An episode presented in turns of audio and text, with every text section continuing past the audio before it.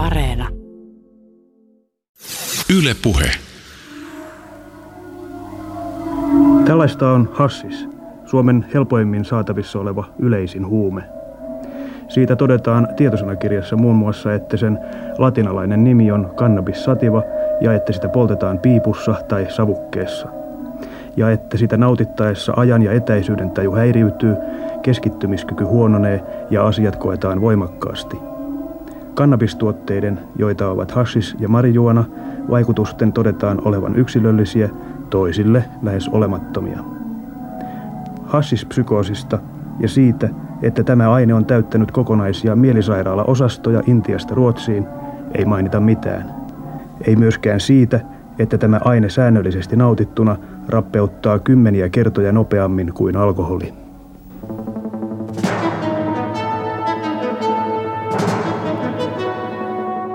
Tällä tavoin puhuttiin kannabiksesta vuonna 1984 Ylen A-studiossa.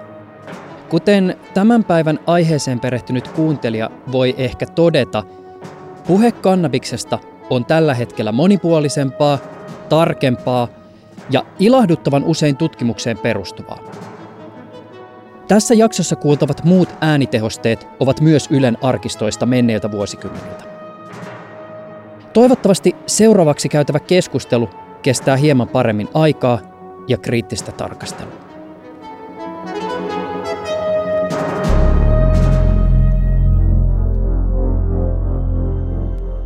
Luen pari otetta eräästä oppaasta.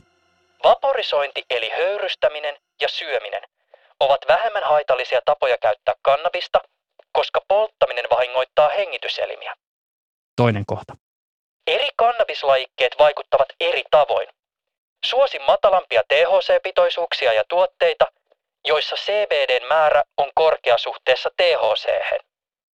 Ja vielä. Kofeiinipitoiset juomat kuten kahvi tai tee voivat vähentää kannabiksen vaikutusta. Vähentämällä kofeiinia voi vähentää myös kannabiksen määrällistä tarvetta. Kannabiksen käyttö, hallussapito ja välittäminen on Suomessa laitonta.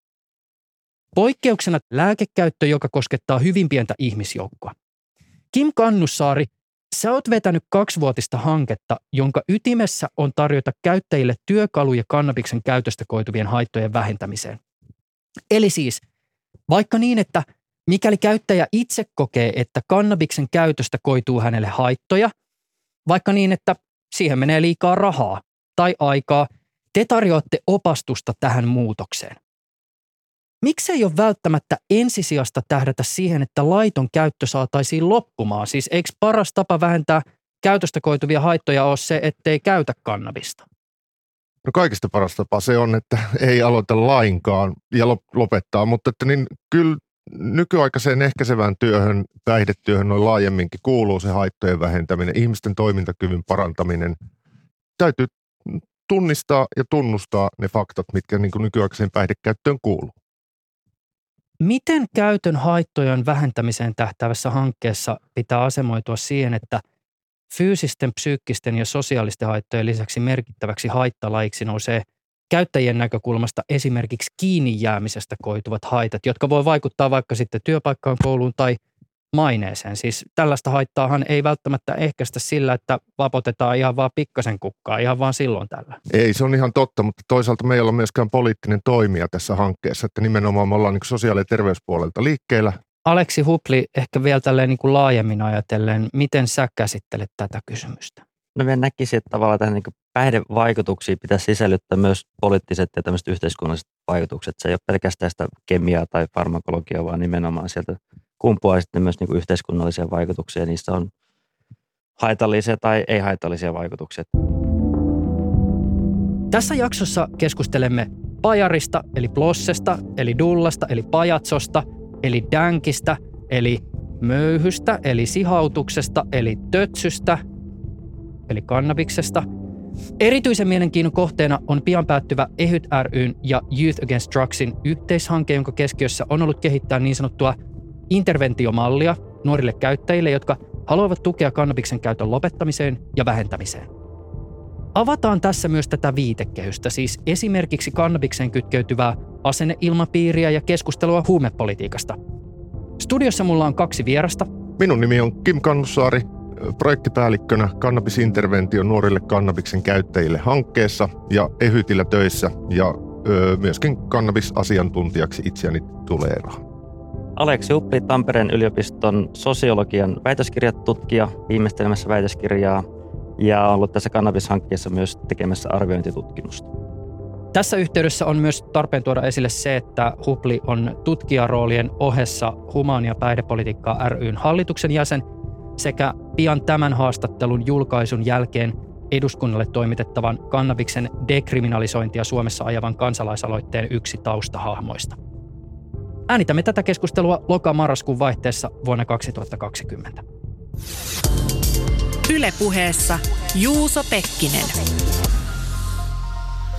Tervetuloa teille molemmille. Kiitos. Kiitos. Vielä pieni sivuhuomio. Keskustelut on äänitetty turvallisuussyistä kasvomaskien kanssa. Tällä on hieman vaikutusta äänenlaatuun. Pahoittelut siitä. Toivottavasti se tärkein, eli itse asia, josta puhutaan, tulee kuitenkin välitetyksi. Nyt haastatteluun. Avataan tähän alkuun hieman erästä asiaa. Jos kuuntelija ei ole ihan kaikista kannabiksen käyttöön liittyvistä yksityiskohdista selvillä, tämän kannabishankkeen tiimoilta tehtiin siis tutkimus, jossa kysyttiin suoraan tähän hankkeeseen liittyvien asioiden lisäksi kannabiksen käyttäjiltä myös hieman tämmöisiä yleisempiä kysymyksiä. Ja yllätyshän ei liene se, että tyypilliset käyttötavat, jotka tässä tutkimuksessa nousi, oli siis jointti ja bongi. Kyllä. Ja bongi on siis eräänlainen vesipiippu. Joo, eli siinä tavallaan niin ei tarvitse tupakkaa sekoittaa tai muuta sinne sekaan, mutta se sitten semmoisen vesipipun kautta sitten saa poltettua keuhkoihin. Niin just, eli siinä on semmoinen pesä ja sitten siinä on semmoinen pohja, johon pistetään vettä, jonka läpi se savu suodattuu ja sitten siinä on se sammio, johon savu kertyy ja sitten jos katsoo jenkkiläisiä stoner-leffoja, niin se pohjaosa saattaa olla hurja pääkallo tai mystinen velhofiguuri tai alieni tai jotain. Ja sitten se kammi on sellainen puolen metrin korkuinen tykki, jonka tilavuus on samaa kaliberia kuin huilistin keuhkoilla. Mainitsiko muuten kukaan teidän tutkimukseen vastanneista niin sanottua älyämpäriä tai kyykkää? Älyämpäriä kysyttiin, siinä oli vähän niin kuin vastausvaihtoehto, niin kyllä siellä ää, muutama prosentti sitäkin oli käyttänyt, mutta ei se mitenkään hirveän yleinen, yleinen tavallaan niin kuin ensisijainen käyttötapa ollut. Just näin. Eikö se ole semmoinen siis esimerkiksi nimensä mukaisesti ämpäri, missä on vettä ja sitten leikataan jostain puolentoista litran pullosta pohja pois ja sitten siihen pistetään pesä ja ikään kuin se veden jotenkin paineella se savu tulee sitten keuhkoihin kuin sata salamaa. Joo, suuri piirtein näin, että älyä siitä sitten ei välttämättä sieltä kumpoa, mutta sinänsä ihan jännä, jännä vekotin muuta. Kuulostaa hirveältä. Tuota, okei, okay, nyt se varsinainen kysymys. Siis äh, kannabishankkeen matskuissa mainitaan nopeasti tämä niin sanottu vaporisaattori, joka muuten mainittiin käyttövälineenä myös THL vuonna 2017 paljon huomiota saaneella listalla, jossa kerrottiin siis erilaisia tapoja vähentää kannabiksesta koituvia haittoja. By the way, tätä haastattelua tehdessä listaa ei enää löydy THLn sivuilta. Ihan siis tämmöinen just nyt se, se että jos se ei niin tiedä, niin miten se vaporisaattori siis eroaa perinteisestä polttamiseen perustuvasta käyttötavasta? Ja miksi se on niin kuin, siis polttamista parempi, jos sitten käyttää? No siis vaporisoituna se materiaali ei pala, jolloin tavallaan ei tule minkäännäköisiä periaatteessa karsinogeeneja ainakaan niin paljon kuin sitten niin kuin polttamisen kautta. Minkä takia ihmiset yleensä polttaa tai käyttää vaporisaattoria, että kasvissa nämä molekyylit on niin sanottu happomuodossa ja pitää saada kuumennettua aktiiviseksi molekyyliksi, niin tämä on yksi tapa sitten tehdä se. Tällä niin 80-luvulle syntyneenä tuntuu jotenkin tosi erikoiselta, että tällaisista asioista löytyy tietoa vaikkapa päihdejärjestöjen tai THL-sivuilta. Siis kun, jos mä esimerkiksi mietin sitä aikaa, jolloin olin itse teini-ikäinen, niin huumausainevalistuksen taustalla vaikutti tämmöinen käsitykseni mukaan niin sanottu normatiivisen uskomuksen malli, jonka ytimessä oli ajatus siitä, että pyritään vaikuttamaan sosiaalisen kontrolliin ja normeihin. Eli siis tehdä esimerkiksi huumeiden käytöstä sosiaalisesti ei-hyväksyttävää. Ja tätä viestiä tehostettiin usein esimerkiksi julkiksilla, jotka teki selväksi sen, että huumeiden käyttö ei ole cool. Ja tietysti tässä isona ongelmana on sitten se, että sehän ei pyri vetoamaan valistettavien omaan ajatteluun tämän tyyppinen lähestymistapa.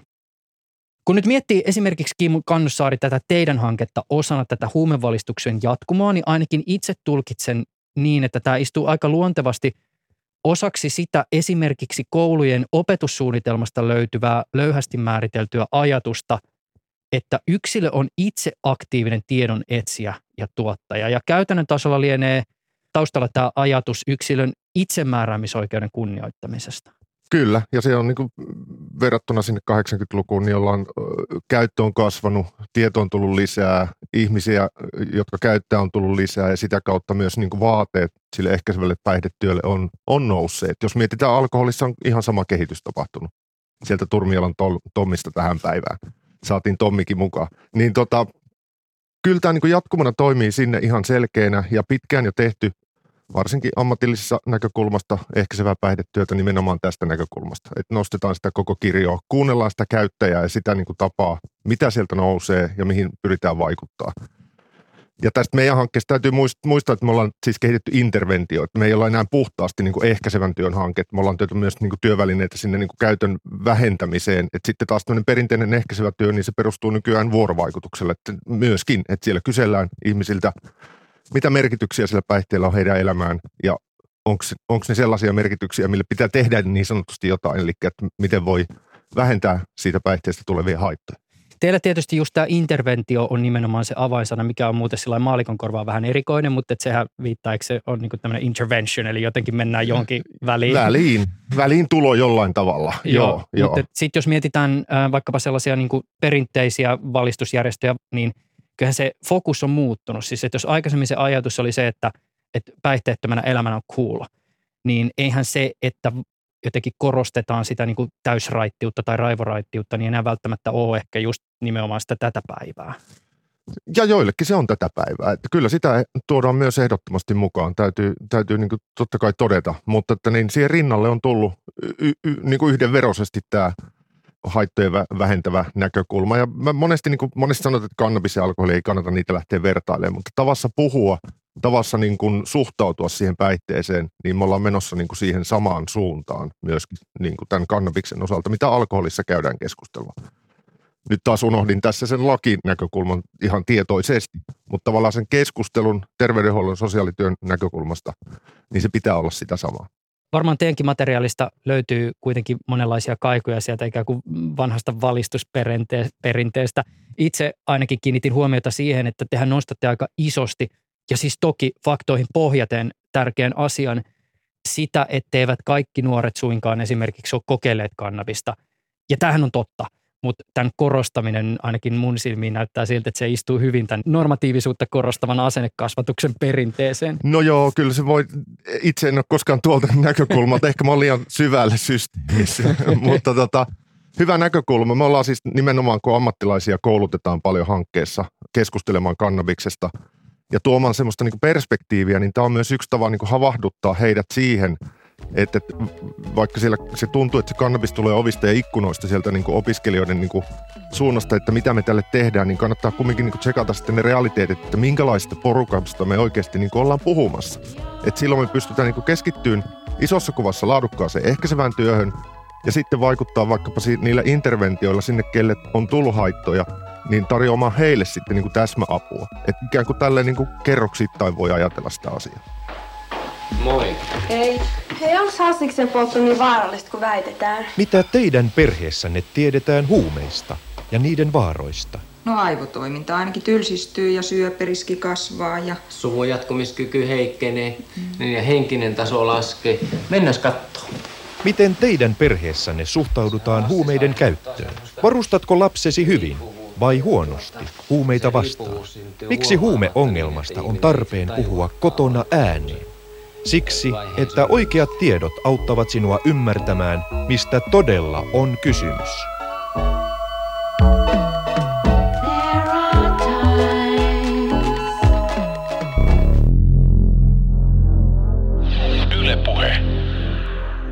Itsemääräämisoikeus huumeiden, siis laittomien päihteiden kohdalla saattaa särähtää jonkun korvaan – ja toisaalta tämä kysymys itsemääräämisoikeudesta lienee myös siellä dekriminalisaatiota puoltavan diskurssin ytimessä. Joo, siis tämä on siinä totta kai monimutkainen kysymys, mitä, mitä me saadaan tehdä yksilönä ja yhteiskunnassa. Joo, ja me ajatellaan tuossa, viittaat varmaan, meillä on tämä kasviinterventiomalli, jossa tämä I-kirjain muodostuu sanoista itsemääräämisoikeus ja vastuu. Että siinä on myös se vastuu siitä omasta käytöstä myös lisätty niin se liittyy nimenomaan siihen niin kuin intervention tekemiseen ja niiden ammattilaisten näkökulmasta, että sä et niin kuin ammattilaisena voi täysikäisen ihmisen kanssa niin kuin väkisin lopettaa hänen päihteiden käyttöään, että tuodaan se niin kuin myös ilmi, että siinä täytyy sitten hyväksyä se, että meillä on niin kuin erilaiset näkökulmat ja hän saattaa käyttäjänä ajatella, että tästä ei tule mulle mitään haittoja, niin me ei voida niitä niin kuin millään tavalla väkisin syöttää ja näin. Sitten me vastuutetaan myös häntä, että pidä myös huoli jatkossa, että ei tule niitä haittoja. Et se on mun mielestä niin kuin hyvä sellainen niin kuin ihan kenelle päihteiden käyttäjälle tahansa. Missä määrin te koette haastavaksi huumekeskustelun kannalta se, että huumeisiin kytkeytyy niin monta erilaista näkökulmaa, jotka monessa kohtaa on jännitteisessä suhteessa keskenään ja riippuen puhujan arvomaailmasta nämä elementit asettuu usein selkeään hierarkiseen suhteeseen. Siis päihteiden käyttö on asia, jota voidaan tarkastella moraalisesti, kulttuurisesti, viihtymisen kannalta. Toisaalta meillä on tämä riippuvuus tai laajemmin terveysnäkökulma ja sitten terveyteen tässä yhteydessä liittyvät sekä haitat että hyödyt. Ja sitten yhtenä asiana on tämä aineiden juridinen määrittely ja viranomaisten velvoitteet. Ja sitten kun mennään näihin hierarkioihin, niin meillä on siis vaikkapa ihmisiä, joiden mielestä vaikkapa aineiden juridinen status määrittää näitä kaikkia muita elementtejä. Ja toisaalta puolesta ja vastaan puhuessa terveys voidaan nostaa kaiken yläpuolelle ja niin edespäin ja niin edespäin. No mä katselen tätä sieltä niin terveyden ja haittojen ö, ehkäisyn näkökulmasta puhtaasti, niin tai nyt puhtaasti, kaikkihan ne sekoittuu niin kuin sanoit. Mutta esimerkiksi tähän niin dekrikeskustelun, eli dekriminalisointikeskusteluun liittyen, me esimerkiksi hankkeessa päätettiin, että me ei lähdetä ottaa tähän niin suuria kantoja ihan sen vuoksi, että me halutaan tehdä joka tapauksessa niin laadukasta materiaalia, minkä avulla ihmiset voi lopettaa tai vähentää kannabikseen liittyviä haittoja tai käyttöä että tavallaan niin kuin tässä isossa paletissa me nähdään, että se dekriminalisaatio tai lain, lainmuutos jollain tavalla, niin, niin se on yksi pieni instrumentti tässä kaikkien niin kuin seassa. Että me nähdään niin kuin tavallaan, en mä tiedä miten voisi sanoa, ikään kuin samanarvoisena. Ja tätä keskustelua tietysti monimutkaistaa vielä se, että tämän saman huumeet tai päihteet kattokategorian alle tavallaan tulee sitten niin, niin moninaisesti niitä aineita, että siellä on psykedeelejä, opioideja, stimulantteja, rauhoittavia, että, niin kuin, että niistä on just vaikea ehkä puhua sellainen niin kuin samalla, samalla viivalla tietyssä mielessä, kun on niin erilaisia sitten vaikutuksiltaan myös.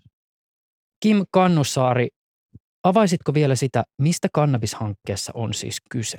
Kannabishankkeessa on kysymys siitä, että yhtäältä ollaan tuotu tietoa kannabiksen käyttökulttuurista Suomessa, sen käyttötavoista, sen ö, niin kuin tavallaan siitä ilmiöstä, että miten nuoret tällä hetkellä kannabiksen käytön kokee ja miten käyttäjät sitä käyttää. Ja nuorilla tarkoitetaan meidän yhteydessä alle kolmekymppisistä, niin kuin nuorisolain puitteissa. Ja tuodaan sitä siis esille, että kannabiksesta tulee erilaisia haittoja, jotka liittyy, mitä nuorempana aloittaa, niin sitä enemmän ne korostuu tuolla niin mielenterveys, psykoosiriski kasvaa ja tämän tyyppisiä niin kuin todellisia isoja haittoja, mutta ne ei tule automaattisesti tietenkään kaikille.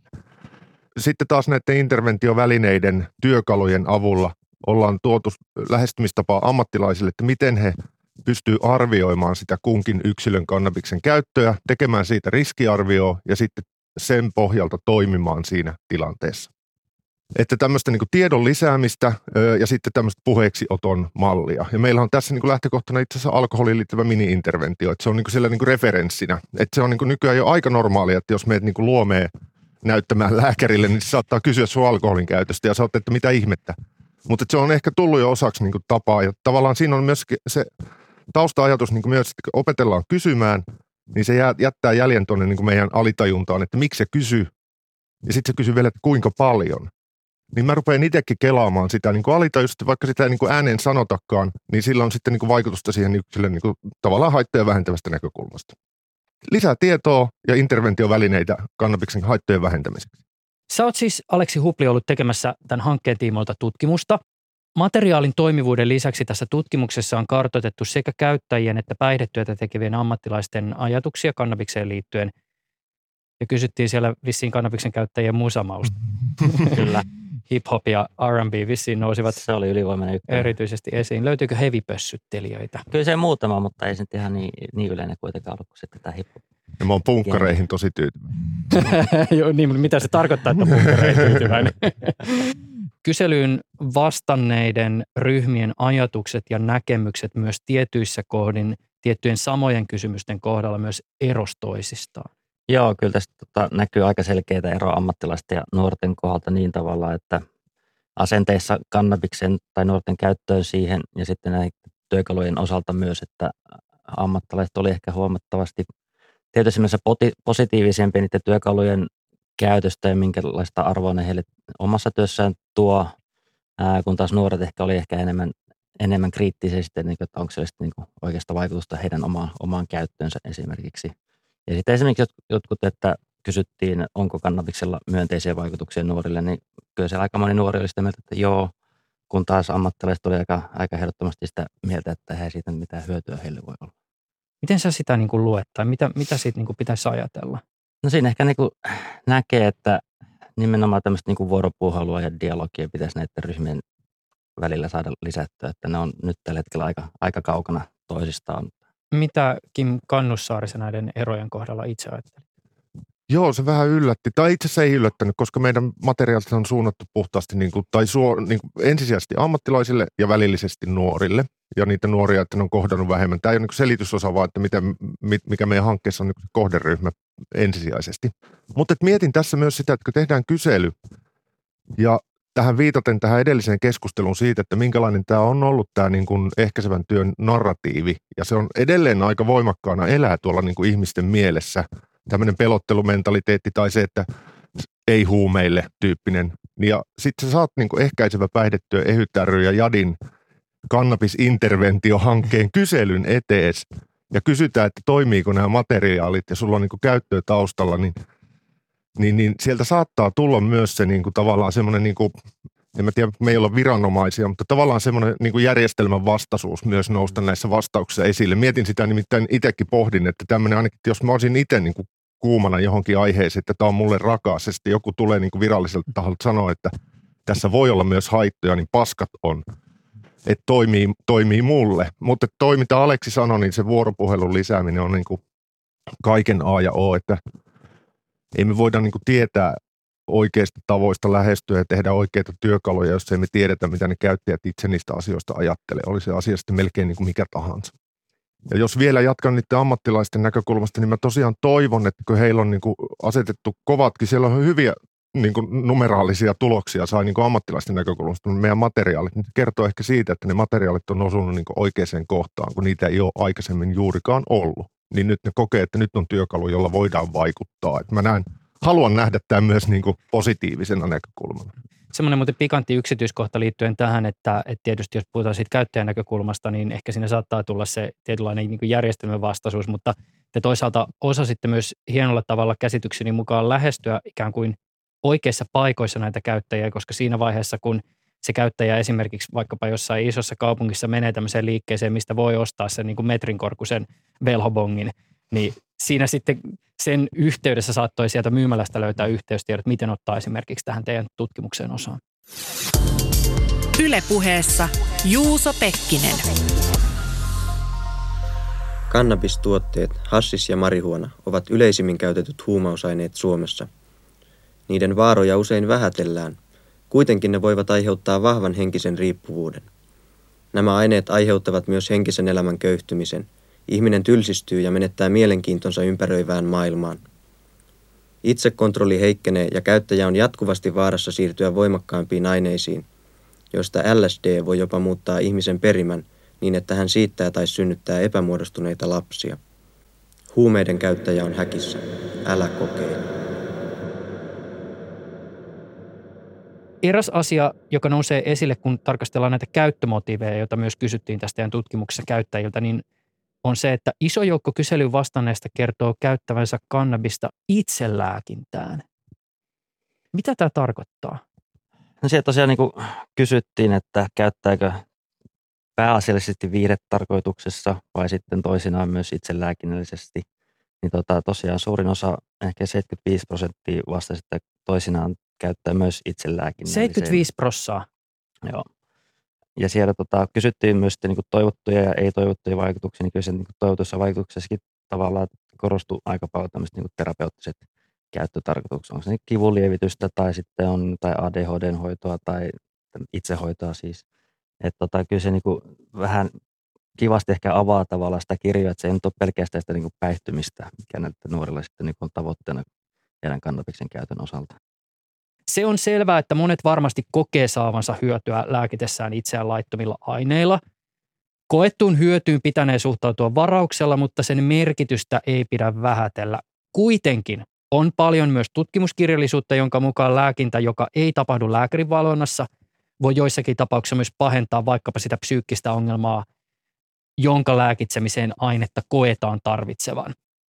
Millä tavoin tähän kysymykseen itselääkinnästä tulisi teidän mielestänne suhtautua esimerkiksi päihdealan ammattilaisten piirissä, varsinkin kun se nousee tässä yhteydessä niin isosti esille?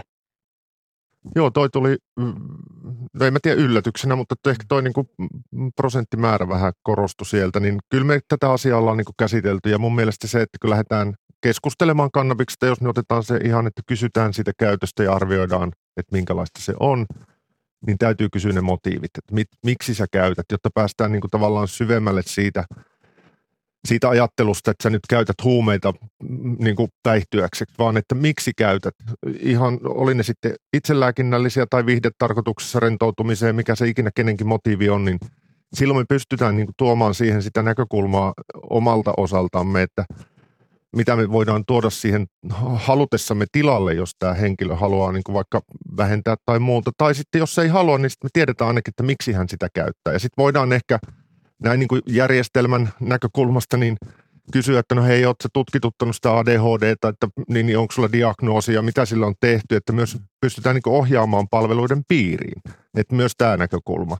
Ja sitten tutkimaan sitä, että löytyykö siihen sitten jotain laillisia keinoja esimerkiksi ADHDn osalta, että siitä voi löytyä niin kuin tasalääke, joka niin kuin toimii sit aina niin kuin paremmin, eikä se ole niin kuin vaikka katumarkkinoiden varassa tai sen kotikasvatuksen varassa, eikä tarvitse sitä lakia lähteä sen vuoksi rikkoon. Nyt ihan tietoisesti en ottanut kantaa siihen, että miten se niin kuin vaikuttaa, vaan että tavallaan että pyritään niin kuin ohjaamaan sinne niin kuin palveluiden piiriin. Tämä on hankala kysymys, koska siinä puhutaan ihmisen niin kuin tästä itsemääräämisoikeudesta. Mm. Että jos mä kerron, että tämä auttaa mulla tähän ja tähän vaivaan, niin sitä on huono kenenkään lähteä ikään kuin kieltämään, että ei muuten auta. Mm. Vaan että ehkä ennemminkin tuoda sitten, että no pidä huoli, että siitä ei sitten tule niin ainakaan mitään niin kerrannaisvaikutuksia ja muita haittoja. Että tuuppa käymään ensi viikollakin, niin keskustellaan. Että jotenkin se kontakti ylläpitäminen näin niin hoitopuolen näkökulmasta on edelleen hyvin tärkeää. Tuleeko teille vielä mieleen Kim Kannussaari tai Aleksi Hupli muita huomioita näihin tutkimustuloksiin liittyen?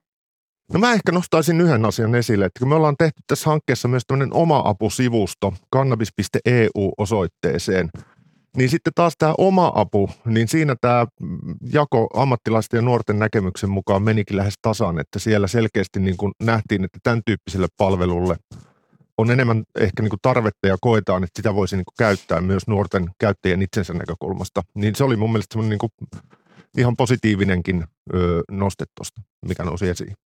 Joo, ja kyllä kuitenkin nämä työkalutkin on aika tuoreita vielä, että ehkä ne ei sinänsä vielä juurtunut sitten, juurtunut niin ainakaan nuorten keskuudessa, että kyllä näkisin, jos niitä, niitä ylläpidetään ja niitä tuodaan esille, niin kyllä ne varmaan tota, ne tulee lähestyttävämmiksi. Yhden ehkä nostaisin, että reilu puolet näistä reilu parista vastaajasta oli myös saanut sakon tai huomautuksen poliisilta käytön vuoksi, tai heillä oli myös yli puolella oli jonkinnäköinen rekisterimerkintä tullut, että ei ole potilasrekisteriin tai sitten ihan poliisirekisteriin, että ei sinänsä kysytty sitten enempää, että miten tämä on sitten niin kuin vaikuttanut elämään laajemmin, mutta kyllä se niin aika iso osa, osa semmoisenkin oli sitten saanut yhtenä vaikutuksena.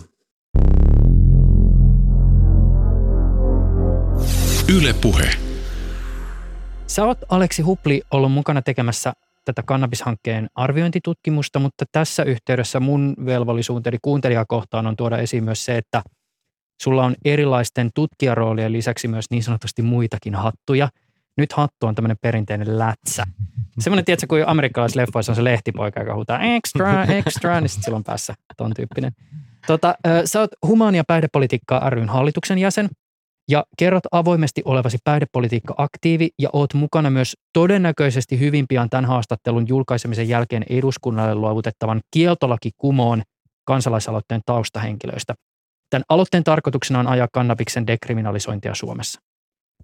Tämä on vähän hankala roolitus varsinkin tässä kyseisessä aiheessa? Siis ei nyt varmaan ihan hirveästi mene huti, jos toteaa, että sä myös muiden roolien lisäksi loppaat dekriminalisaatiota. Joo, tota, on toki joutunut pohtimaan, että miten nämä, näitä rooleja saa tasapainotettua, mutta on ehkä ainakin itse hyväksynyt, että ne roolit molemmat on ja yritän niitä tuoda sellainen mahdollisimman avoimesti esille aina kun mahdollista, mutta en näe siinä välttämättä sellainen ristiriita, että jos kuitenkin niin itse ajan näyttöön perustuvaa päihdepolitiikkaa, mikä ja toimivaa päihdepolitiikkaa ja humania päihdepolitiikkaa. Tämä nyt voisi ehkä verrata myös siihen, että on tuolla niin ilmastotieteilijöitä marssimassa kadulla ilmastonmuutoksen vastaisten tai niin kuin poliittisen, poliittisen muutoksen takia. Että kyllä niin kuin se, että on tutkija, niin ei välttämättä mitenkään tarkoita, että ei voi sitten muuten olla kansalaisaktiivi. Kyllä myös on melkein niin kuin jopa velvollisuus jossain määrin tuoda niitä tutkimuksetuloksia, ja, mutta myös sitten sitä omaa roolia tässä kaikessa sitten niin kuin esille. Ja siis loppaamisessa ei sinänsä ole mitään väärää, kunhan se tapahtuu avoimesti. Mutta se on toki myös todettava, että vaikka olisi ihan puhtaasti niin sanotusti vain aktivisti, niin tutkimus- ja asiantuntijapuhe tuo tällä hetkellä tulitukea sille ajatukselle, että pitäisi ehkä miettiä sitä päihdepolitiikkaa uudella tavalla. Jo pitkään Suomessakin on alettu puhua ihan avoimesti myös päihdealan asiantuntijoiden suulla siitä, että meidän kansallista huumepolitiikkaa pitäisi tarkastella tutkitun tiedon valossa uusiksi. Ja tälle diskurssille löytyy myös vahva kansainvälinen kaikupohja. Millä tavoin te sanallistatte tätä viitekehystä omasta positiostanne käsin? Haluatko vaikka Kim Kannussaari aloittaa? Joo, no meidän positiosta katsellaan silleen, että meidän esimerkiksi taustajärjestöt on, on nyt ajanut pitkään jo sitä, että tämä täytyy myös päivittää, niin kuin tämä, että kuulutaan tähän samaan, samaan jengiin. Ja, ja tota, sehän tarkoittaa nyt, että hallitusohjelmaan on saatu kirjaus, että päihdestrategia tämän hallituskauden aikana päivitetään. Ja se työ on niin kuin tällä hetkellä just menossa. Tässä on toki hallituksella nyt paljon muutakin käynnissä no, tällä vähän käy, joo, kyllä, kyllä. Mutta kyllä se siellä etenee, että on, on tota niin, pyydetty lausuntoja ja, ja näin poispäin. Että kyllä se siellä niin kuin etenee. Ja, ja tota, mutta jotenkin mä näen edelleen tämän keskustelun niin kuin sieltä meidän, meidän näkövinkkelistä, että nyt vähän toistan jo itseäni, mitä me tuodaan tässä esille on nimenomaan sen niin kuin välineiden tuomista, oli se niin kuin lainsäädännöllinen asema oikeastaan mikä tahansa. Et, et ymmärrän kyllä toki, että siellä niin osalle henkilöistä, jonkun kokoiselle joukolle tulee seuraamuksia, mitkä on niin kohtuuttomia siihen nähden, vaikka siihen käytöstä tuleviin haittoihin nähden, joita ei välttämättä ole lainkaan. Kyllä me kannustetaan myös, että terveydenhuolto tämän, tämänhetkisen tiedon mukaan, kun el, missä eletään niin kuin lainsäädännössä, niin – että jos hakeudut terveydenhuollon palveluiden piiriin, niin ne asiat myös pysyy siellä, että sieltä ei niin kuin vuodeta, vuodeta tuonne niin kuin laillisuusvalvontapuolelle ja toivotaan, että näin menisi. Se isossa kuvassa kyllä meneekin, mutta tota, kyllä me tässä ollaan niin kuin ehkäisemässä niiden haittojen syntyjä monesta näkökulmasta ja myös yhtenä siellä on nämä niin kuin lakiseuraamukset. Et kannatetaan esimerkiksi tällä hetkellä, mikä on mahdollista, niin hoitoonohjausten tekemistä nuorten puhutteluiden, se on laajentunut jo, niin kuin, että siellä on jo kaksi puhuttelukierrosta mahdollista alaikäisille nuorille järjestää sen sakotuksen sijaan. Toki sieltä merkintä jää edelleen sinne poliisiasian tietojärjestelmään, mikä sitten on niin kuin turvallisuusselvitysten kautta saatavissa. Mutta tota, viedään niin kuin hiljalleen, että siihen tarvitaan niin kuin kansalaistoimintaa, mitä Aleksi edustaa, edustaa niin puhtaimmillaan tämmöistä niin kansalaisaktivistia, aktivismia. Me ollaan taas kansalaisjärjestö, meillä on niin jäsenjärjestöjä omistajana Ehytissä, ja sitten taas tässä hankkeessa on kahden järjestön vähän erilaiset näkökulmat ja tulokulmat, niin yhdistämällä näitä kaikkia asioita, niin kuin, että asiat usein varsinkin sieltä niin kuin parikaadilla huutajan näkökulmasta, niin toimii ihan saakelin hitaasti. Mutta matkalla jonnekin tässä ollaan, se on ihan selvää lopputuloksesta päättää joku muu kuin minä. Et joo, kyllä tässä niin tämänkin vuoden aikana, vaikka pandemia on riehunut, niin on kaikkea, kaikenlaista asiaa edennyt tavalla. Tämä kannabishanke on hyvä esimerkki tämmöistä niin valtakunnallisesta kansallisesta hankkeesta, mutta sitten niin EU-tasolla on uutta strategiaa pohdittu ja semmoinen on tavallaan jo julkaistu, mutta sekin prosessi on tietysti missä keskein sitten niin YK-tasolla joulukuussa pitäisi tulla tämä maailman terveysjärjestön kannabiksen uudelleenluokitteluäänestys nyt ehkä viimein, sitä nyt on vähän niin kuin venytetty. Siinä ehkä niin kuin ei isompana pointtina, että niin kuin tunnustettiin, että kannabinoidilla on myös lääkellistä käyttöä, niin se pitäisi tavallaan päivittää sitten se luokitus. Siinä mielessä heijastuksen sieltä mitenkään niin suoraan johonkin kansalliseen lainsäädäntöön, niin se on mun mielestä niin kuin jokainen kansa kuitenkin edelleen niin kuin tekee sen oman lainsäädännön, että ei se välttämättä siinä mielessä vaikuta siihen, mutta tota, siinä mielessä ihan iso, iso suositus se, että niin kuin mikä se äänestystulos sitten tulee olemaan, niin se on taas ihan eri, eri kysymys. Että kyllä se yleensä niin kuin kansat äänestää WHO suosituksen mukaan, mutta tämä on kuitenkin sen verran poliittinen aihe, niin se ei välttämättä ihan mene niin kuin, niin kuin yleensä näissä menee. Nyt kun ne huumeet on se yksi nippu, niin meillä on henkilöitä, joilla on, niin kuin, on huumeita käyttäviä henkilöitä, joilla, joilla on monenlaisia pahoja ongelmia itse siitä huumeiden käytöstä, heidän lähipiirinsä, läheisensä, jotka tarkastelee varmasti sen käytön kautta ja tavallaan se ylikorostuu ikään kuin se riski ja se, se näkökulma. Se, mitä haluttaisiin myös tässä, ja niin kuin, että niin kuin näitä hitaita muutoksia, että askel kerrallaan, että siksi erotetaan se kannabis niin kuin aiheena omakseen ja puhutaan. Ei me puhuta periaatteessa amfetamiinista ja opiaateistakaan niin kuin samoilla vaikutuksilla ja että miten ne vaikuttaa, vaan me tunnistetaan ja tunnustetaan, että miten ne niin kuin toimii aineet aineena. Mutta kannabis eroaa myös niistä niin erillään, että, että puhuttaisiin siitä niin kuin omanaan ja tuotaisiin sen niin kuin ne näkökulmat erilleen ja unohdettaisiin nyt se porttiteoria-ajattelu jo vihdoin ja nähtäisiin, että siellä niin kuin kannabiksen sisällä on käyttöprofiileja ihan yhtä lailla niin kuin on alkoholinkin – että se on niin kuin, se on ikävä lähteä hoitaan, jos ajattelee, että joku juo vaikka viikonloppuna saunassa oluen ja sitten kokee, että hei mä haluaisin luopua tästä ja siirtyä vaikka siihen niin kuin ykkösolueen ja sut ohjataan A-klinikalle sitä asiaa niin kuin setvimään. Kun sen sijaan, että sä voisit tehdä sen vaikka yhdellä interventiokäynnillä lääkärin kanssa, mm. niin tavallaan, että suhteutettaisiin ne toimet myös aina siihen niin kuin tarpeeseen, että mitä, mitä niin kuin halutaan. Me siirrymme nyt kotimaiseen huumeongelmaan. Poliisin suojathan ovat viime aikoina olleet tungoksiin asti täynnä huumerikoksista epäiltyjä. Mutta Suomesta löytyy kuitenkin sellaisiakin, joiden mielestä huumeongelma ei ole mitenkään pahentunut.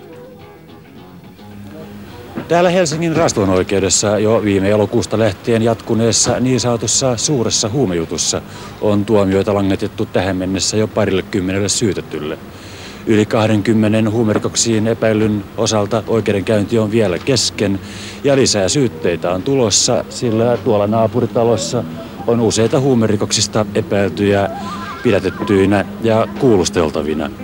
Näin siis Helsingissä. Lisäksi kymmenittäin nuoria on jäänyt kiinni huumerikoksista muun muassa Oulussa, Rovaniemellä ja Kemissä. Ei siis ihme, että monet kunnan kansalaiset ovat kantakapakoissaan olutkolpakkojen ääressä siunailleet, että onko nyt huumeongelma kokonaan ryöstäytymässä poliisin käsistä, kun pilveä vedetään aina peräpohjolaa myöten. Tietysti toinen kysymys tähän niin päihdepolitiikkakeskusteluun liittyen on myös se, että voiko käydä niin, että laajempi dekriminalisaatiota ajava rintama tulee vetäneeksi lokaa myös sen hyvän tutkimustyön, joka – vaihtoehtoisen huumepolitiikan saralla on tehty, koska siis kun tästä aiheesta puhutaan, niin usein mukana on niin vahvasti se tunne. Ja maailmalla päihteiden vapautumiseen liittyy valtavia taloudellisia ja populistisiakin intressejä. Yksilötasolla tutkimustietoa niin sanotusti sovelletaan niin, että sillä oikeutetaan vaikkapa omaa päihteiden käyttöä. Siis toki kärki on se järki, mutta sehän ei ole koko totuus. Joo, ja kyllä näkisin, että jos nyt tehdään jonkinnäköistä reformia, niin sitten siinä pitäisi niinku siinä rinnalla sit niinku olla jonkinnäköistä seurantaa, että nähdään, mitä ne vaikutukset sitten niinku oikeasti on. Et kyllä niinku näkee tuolta Jenkkienkin osavaltiossa, että kyllä se niinku, siellä on riskiä ja vaaraa sillä tavalla ns. täyslaillisella ja sitten vahvalla markkinoinnilla, koska se markkinointi kohdistuu niihin suurkuluttajiin, oli tavallaan tuote mikä tahansa, mikä sitten lisää ongelmia. Että niin kuin tavalla, että ei, ei mentä siitä niin yhdestä ääripäästä sinne toiseen ääripäähän, että niin sitten on kaikki jotenkin tosi vapaasti käytettävissä missä tahansa ja et, kyllä emme ole mitenkään sitä mieltä, että niin kaikki säännöt ja rajoitukset pois, mutta että, että se olisi niin jotenkin järkevämpää, että siellä olisi niin kuluttajasuojaa ja laadunvalvontaa ja tämmöistä, mitä niin yleensä niin odotetaan tuotteilta. Mutta tämä on nyt taas se se, se kärkijärki, eikö mm. järkikärki. Mm. Nimenomaan just se, että, että totta kai pitää olla sitä tutkimusta, pitää olla sitä mm. seurantaa ja oppii muiden kokemuksista ja valvontaa ja niin kuin näin. Mutta sitten kun tämähän ei ole se, mikä tavallaan on se koko paketti, kun siinä on just mukana se, että meillä on siis intohimoisia kannabisaktivisteja, jotka ajaa jotain niin kuin aivan uskomattomalla ajaa niin kuin yksilönvapautta ja itsemääräämisoikeutta, tehdään ihan mitä tykkää. Ja mä esimerkiksi Yhdysvalloissa käynyt tämmöisissä siis – tähän niin kuin laillisen kannabiksen markkinaan kytkeytyvien yritysten tällaisissa presentaatiotilaisuuksissa. Ja niissä näkee, että rahaa sijoittajilta on. Siis niin kuin aivan oikeasti niin kuin parhaat tarjoamiset ja aivan kaikkein hienompien hotellien seminaarihuoneet ja niin kuin sillä niin kuin kämmenellä dollariseteleitä ja niin kuin ne vaan niin kuin lentää. Mutta kyllä on samaa mieltä, että tavallaan rahaa liikkuu. Viime vuonna oli Europolin arvio, että mikä on niin kuin Euroopan markkinoiden, siis laittomien päihteiden markkinoiden arvo, se on 30 miljardia. Niin onhan se iso, iso, määrä rahaa, mikä niin liikkuu paikasta toiseen ja se aiheuttaa varmaan kaikenlaista. Se, että, tota, että se menisi tämmöiseen niin yltiökapitalismiseen, lailliseen markkina tota, systeemiin, niin on myös ongelmallista. Että se, niin kuin, tällä hetkellä se on tuolla pimeissä markkinoissa ja siinä ei ole mitään kontrollia. Se, että sitä saataisiin tuotua jonkun tämmöisen niin kontrollin piiriin, mutta kuitenkin siinä mielessä, että se on kuitenkin sellainen järkevästi tehty, että se kuitenkaan sitten niin lisää niitä ongelmia sen vapauttamisen myötä. Että kyllä tosi tämä mieltä, että se tavallaan vaatii semmoisen niin, kuin, niin kulttuurisen muutoksen kuin sitten tämmöisen niin kuin systeemimuutoksen siinä mielessä sitten, koska jos käyttö lisääntyy vapauttamisen myötä, niin saattaa, että ongelmat lisääntyy, niin sitten pitää olla tiettyjä turvaverkkoja sitten siinä samalla ottamassa koppia sitten niistä, jotka apua tarvitsee. Niin, mä näen tämän niin kuin ehdottomasti niin kuin tunnekysymyksenä myös, että siellä on se järki, mutta että mä oon sanonut, että niin kauan kannabiksen laillinen asema ei periaatteessa niin kuin muutu ennen kuin pihtiputaan mummu ymmärtää, että mistä tässä on niin kuin kysymys. Että tavallaan, että miten me selitetään ihmisille ja kerrotaan, että saadaan tavallaan ne molemmat ääripäät keskustelemaan sitten vaikka keskenään jossain muualla ja heittelee niitä granaatteja sieltä poteroista. Ja tota, se suuri kansalaiskeskustelu, niin sinne – öö, me ei ole vielä löydetty. Pitäisi löytää niin kuin molemmilta puolilta sellaisia niin kuin, no, tunteisiin vetoavia tapoja tu- sanottaa niitä tutkimuksia, mitä vaikkapa Aleksi tekee, niin konkretisoida, että mitä se minun lapselle tarkoittaa, jos tämä niin kuin muuttuu ja mitä se tarkoittaa, että se nyt on näin, että kumpi, että niin kuin, sitä se on, että mä oon sanonut, että ehkäisevän päihdetyön tarina on niin kuin tylsin ikinä mistään, missään. Vaikuttavuuden todistaminen on niin kuin vaikeaa, että ei voida laboratorio-olosuhteita niin järjestää. Mutta se on just sitä, että meidän täytyy mennä sinne niin kuin ihmisten iholle ja kertoa, oli se näkökulma sitten mikä kumpi tahansa ensin ja kertoa, että hei, ja kuunnella, että joku on näistä kahdesta korvasta ja yhdestä suusta, mikä on niin kuin tosi lattea vertaus, mutta siihen niin kuin aika paljon perustuu, että, että kyllä sille puolelle täytyy niin kuin sitä sanotusta saada jotenkin järkevämmin aikaiseksi. Ylepuheessa Juuso Pekkinen.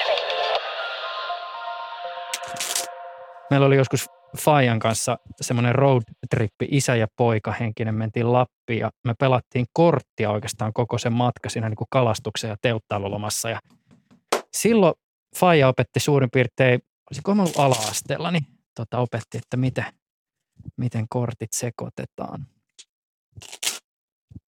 No ja jaetaan siitä sitten. Mitäs, mitäs teiltä löytyy? Mennäänkö yhdellä vaiholla vai suoraan? Öö, otetaan, otetaan, otetaan vaikka vaihto. Noin ainakin. Oho, nyt on kova käsi. Mulla löytyy täältä muun muassa tämmöinen, että tota,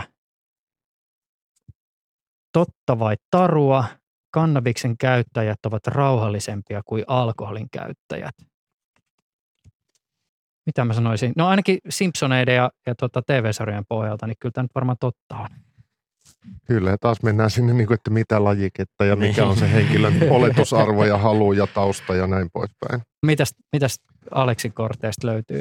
No tässä tämmöinen lyhyt ja ytimekäs tue, älä tuomitse, mikä on ihan täysin samaa mieltä tämän kanssa. Ja sitten aloittaa, tiesitkö, että kannabis on yleisnimitys hamppukasveille ja niistä valmistetuille tuotteille, joilla on päihdyttäviä ja lääkinnällisiä vaikutuksia. No että onhan nyt tietää kaikki. Luulisi tietävä. Mitäs Kim Kannussaari? No täällä on Pata Seiska, että totta vai tarua, kannabis on turvallista, koska sitä käytetään myös lääkkeenä. Niin, toi onkin paha. Toi on varmaan semmoinen, mistä aika monta keskustelupalstan topikkia on saatu aikaiseksi. Kyllä, joo, joo. Mikä siihen on ammattilaisen vastaus? No eihän se lääkestatus tarkoita sitä, että se on niin kuin vapaassa tai omassa käytössä niin kuin aina turvallista. Ei ole opiaatit tai mitkään muutkaan niin kuin niin. lääkkeet, vaan että se on niin kuin kysymys aina siitä valvonnasta ja käyttötarkoituksesta myös. Mitkä nämä on nämä kortit?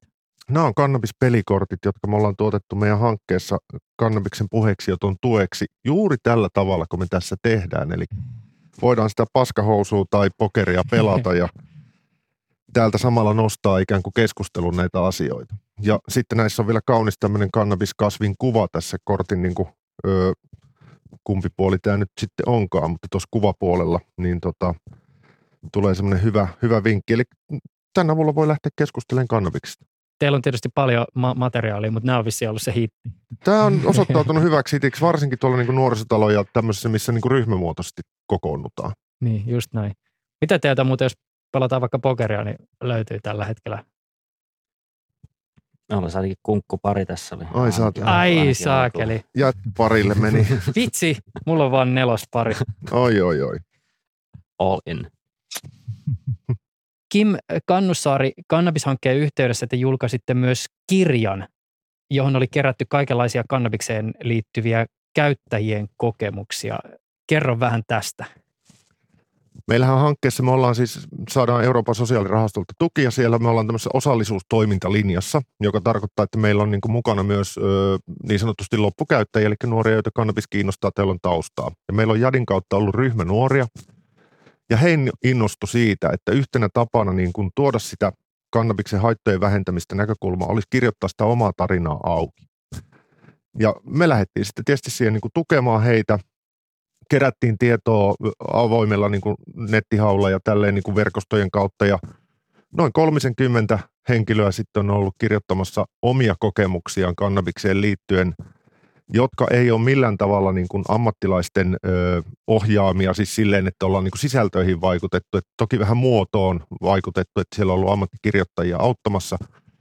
Ja sitten haluttiin julkaista ne sinne oma-apusivustolle ihan sen takia, että se antaa niin kuin samaistumispintaa sitten niille henkilöille, joita pohdituttaa se oma käyttö. Ja puhutaan paljon kokemusasiantuntijuudesta, niin kannabiksen kohdalla on aika vähän kokemusasiantuntijoita. Siis sellaisia, että kun niitä aina halutaan kertomaan oma tarina, niin ne on yleensä, että ne alkaa sitten jostain ja sitten ne päätyykin kumminkin sitten niin kuin johonkin ihan muuhun kuin kannabikseen. Että tällaisia niin kuin haluttiin nostaa myös sitä, että meillä on myös niin kuin kulttuuri tässä ihan puhtaasti kannabiksen osalta. Niin tämmöinen niin vertaistuellinen näkökulma tässä kirjassa. Minkälaisia positiivisia kokemuksia käyttäjät esimerkiksi kuvaa? No sitä, mitä nousi tuolta meidän tutkimuksestakin, sitä rentoa fiilistä, hyvää fiilistä, niitä itselääkinnällisiä näkökulmia, moninaisia, hyvin, hyvin moninaisia. Ja osa esimerkiksi kirjan kirjoittajista niin ei ole kokonaan valmis luopumaan, vaan että haluaa pitää kiinni niistä hyödyistä, mitä siitä kannabiksen osalta niin kuin itse kokee saavansa ja varmasti saakin. Mitä ne negatiiviset kokemukset? Yhtä moninaisia myöskin, että tota, on nämä tietysti näistä laillisuusasioista jo puhuttiin, mutta sitten on niin kuin, riippuen lajikkeista, niin on, on niin kuin kuvaillaan vainoja ja, ja tota, myöskin niin kuin tämmöinen sosiaalisen piirin kaventuminen tai puuttuminen, poistuminen kokonaan ja, ja tota, jopa ihan niin kuin tämmöisiä riippuvuustyyppisiä näkökulmia tuotu esiin. Että, ja tietysti niitä psyykkisiä, psyykkisiä ongelmia, varsinkin nuoremmilla käyttäjillä, niin niitä, niitä kuvataan. Mikä arvo tässä yhteydessä näillä kokemuksilla on? Arvo tulee siitä, että siellä on niin kuin, ö, vertaiset tuottaneet sitä tekstiä, minkä ne on todettu auttavan myös niissä, että löytyy se samaistumispinta ja löydetään niitä niin kuin yhtymäkohtia siihen, että laitetaan se niin kuin ajattelu sen oman käytön pohtimiseen niin liikkeelle. Mikäli henkilöllä on ongelmia kannabiksen käytön kanssa, niin tietysti hyvä kysymys on se, että kuinka helppo siihen on tällä hetkellä saada Suomessa apua. Siis mä ajattelen tätä asiaa nyt vaikkapa työssä tai koulussa oleva henkilön näkökulmasta. Käsitykseni mukaan kannabis näkyy toistaiseksi varsin vähän esimerkiksi työterveyshuollossa, jos verrataan alkoholiin. Ja toki ongelmakäyttäjiä on määrällisesti vähemmän kuin jos puhutaan vaikka alkoholin ongelmakäytöstä, mutta osasyynä varmasti on se, että kannabiksen laillinen status ja sitä kautta pelko esimerkiksi työpaikan menetyksestä on varmasti ihmisellä suuri. Kyllä, että se, se kynnys on edelleen aika korkea ja tota, siihen se laki varmaan toisi osaltansa muutoksen. Mutta tota, tässä lain alla me tarvitaan paljon koulutusta sinne esimerkiksi työterveyshoitajalle tai mun mielestä oppilaitoksessa tilanne on parantunut huomattavasti. Siellä terveydenhoitajille jo kerrotaan avoimemmin asioista ja siellä menee sitten omat prosessit niin kuin oppilaitostasolla. Mietitään, että miten alakohtaisesti esimerkiksi ammattioppilaitoksessa voidaan toimia, mutta tota, kannustetaan siihen, että opeteltaisiin vaikka kysymään sitä kannabiksen käyttöä, mutta siihen on vielä pitkä matka, että siitä tulisi, tulisi rutiinia. Mutta tota, koska tässä tilanteessa ollaan, niin pyritään, pyritään tuomaan keinoja sanallistamaan esimerkkeillä, että miten sen kannabiksen voi ja pitää ottaa puheeksi. Mä esimerkiksi oman työn terveyshoitajan, kun kävin tämmöisessä, kun ikää tulee tietty määrä, niin käydään tarkastuksessa ja käytiin läpi nämä niin kuin tupakointia, alkoholia, syöminen ja painohallinta ja muu. Ja, ja tota, rastin ruutuun olin sitten huumeiden kohdalta vaan laittanut niistä. Mä sanoin, että et sä näistä niin kuin puhu mitään. Niin se, oi pitääkö niistä puhua? Vähän niin kuin säikähti. Mä sanoin, että no e-, ei nyt sinänsä tarvi, mutta että ihan niin kuin jatkoajatellen, että kannattaa varmaan tämä kannabis nostaa sinne erikseen vielä niin kuin listalle kysymyksistä ja, ja lähteä niin kuin pohtimaan ja miettiä ensin se oma asenne sitä kohtaa, että mitä tehdään. Tässä on tota, samaan aikaan vähän erillinen projekti. Tämä kan, kannabishankkeen arviointitutkimus on tavallaan loppusuoralla, mutta tässä on menossa tämmöinen niin kuin Helsingin nuorten palvelukäyttöä kartottava gradu tuolla Diakin puolella. Siellä on kolme opiskelijaa vähän kartoittamassa, miten nuoret, kannabista käyttävät nuoret tavallaan heidän mielipiteensä palveluiden pääsyyn ja tämmöiset. Se tulee toivottavasti tässä sitten varmaan ensi vuoden alussa sitten tämä opinnäytetyö myöskin ulos. Kontekstista riippumatta nousee aika nopeasti varmasti esille myös se, että kysymisen hetkihän on aika herkkä.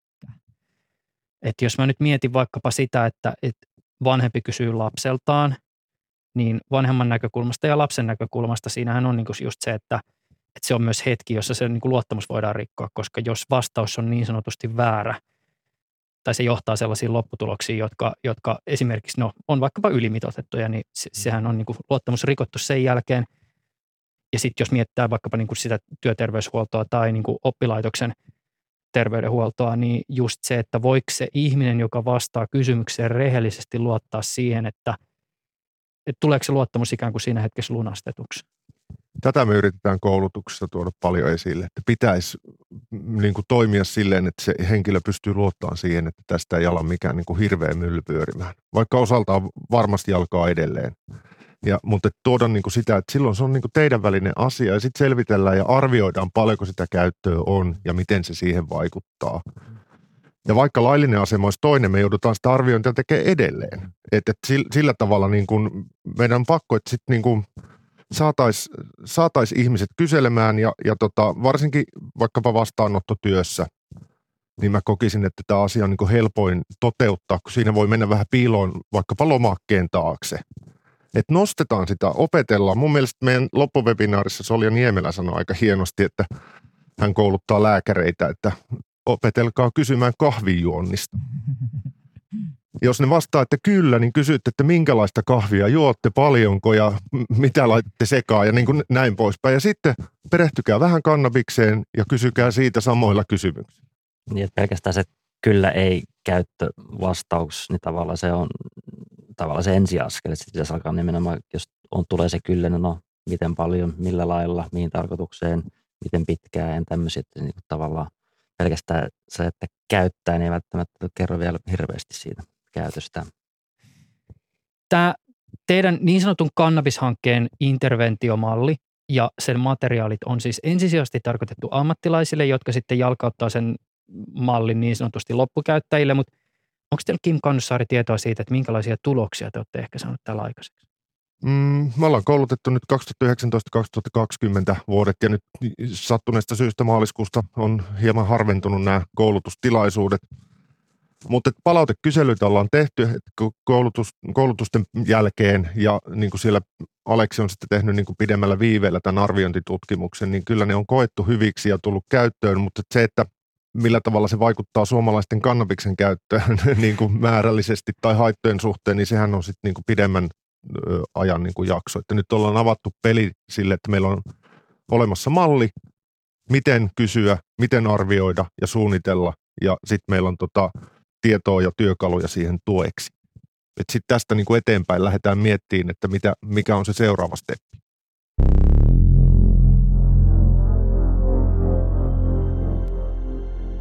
Aleksi Hupli, se muuten piti vielä kysyä sulta. Sä asut tällä hetkellä Hollannin Amsterdamissa. Joo, 2012 muutin sinne tekemään maisteria ja on vähän sille tielle periaatteessa jäänyt, että siellä tulee vietettyä suurin osa ajasta. Mitä tapahtui, kun yhtenä päivänä koronarajoitukset kiristyi nopealla aikataululla ja ne koski myös kannabiskahviloita?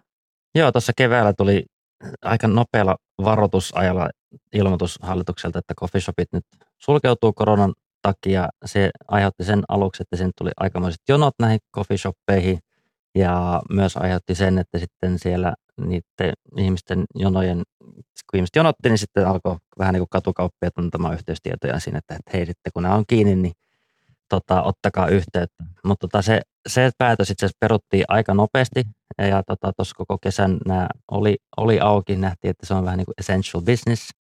Ää, nyt pari viikkoa sitten tuli uusi rajoitus, ää, että ne on nyt on tällä hetkellä ilmeisesti sulkeutunut ja en ole varma, onko takeaway-mahdollisuuttakaan tällä hetkellä sitten voimassa.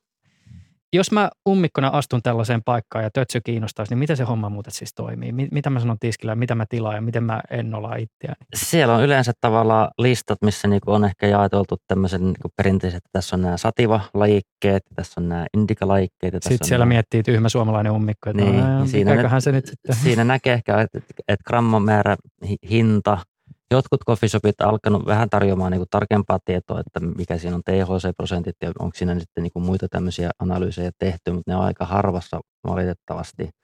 Ja siinä sitten niin kuin menee tiskille tilaa ja tota, maksaa joko käteisellä tai kortilla ja lähtee pois. Mitenköhän tuommoisessa tilanteessa, osaakohan joku sitten auttaa, jos tulee otettua liikaa? Mä luin joskus jostain vanhasta huumevalistusoppasta, että jos otat liikaa kannabista, niin mene makaamaan ja syö hedelmiä. Onko se hyvä? no kyllä varmaan niin kuin, tavallaan että vaikutuksen odottelu tavalla, että ne menee pois, niin on varmaan ehkä ihan hyvä, hyvä tota, neuvo. Aika, en tiedä tätä nykyään, että kuinka moni jää sinne coffee shopiin sitten niin nauttimaan, nauttimaan nämä, nämä tuotteet, että varmaan menee, menee kotiin tai puistoon tai muualle. Mutta kyllä mekin annetaan siis, jos nuorille pidetään välillä aina niin kuin koulutuksia tai tällaisia niin kuin, no, valistustunteja, jos semmoista termi haluaa käyttää, niin annetaan ihan samalla tavalla kuin alkoholi, että mitä saamuneelle pitää tehdä, niin mitä pitää sille tehdä, jos on niin kuin liikaa vetänyt. No mitä sille pitää Tai tehdä? tulee vainot. Yrittää pitää realiteeteissa, keskustella, mm. antaa vaikka vettä juotavaksi, mutta ennen kaikkea se, että niin kuin sanoi, että hei, sä oot tässä, tämä menee ohi, mm. ei mitään hätää, mä oon sun turvana tässä koko ajan. Että niin kuin tavallaan toimia semmoisena reality checkinä siinä vieressä ja tietysti huolehtia fyysistä toiminnosta niin kuin ihan normaalin tapaa. Kim Kannussaari, Aleksi Hupli, kiitos teille tästä haastattelusta. Kiitos paljon. Kiitos. Ylepuheessa Juuso Pekkinen. Suomessa ei kuitenkaan tehdä eroa huumeen ja huumeen välille. Kuitenkin useat asiantuntijat rinnastavat kannabistuotteet lähinnä alkoholiin, teehen ja tupakkaan. Ehkä ei niinkään ole kysymys siitä, että meillä on erilaisia huumeita, vaan siitä, että ennen kaikkea on erilaisia ihmisiä ja erilaisia tapoja käyttää huumeita. Täten on ilmeistä, että myös niin sanottuja pehmeitä huumeita voidaan käyttää niin sanotusti kovalla tavalla.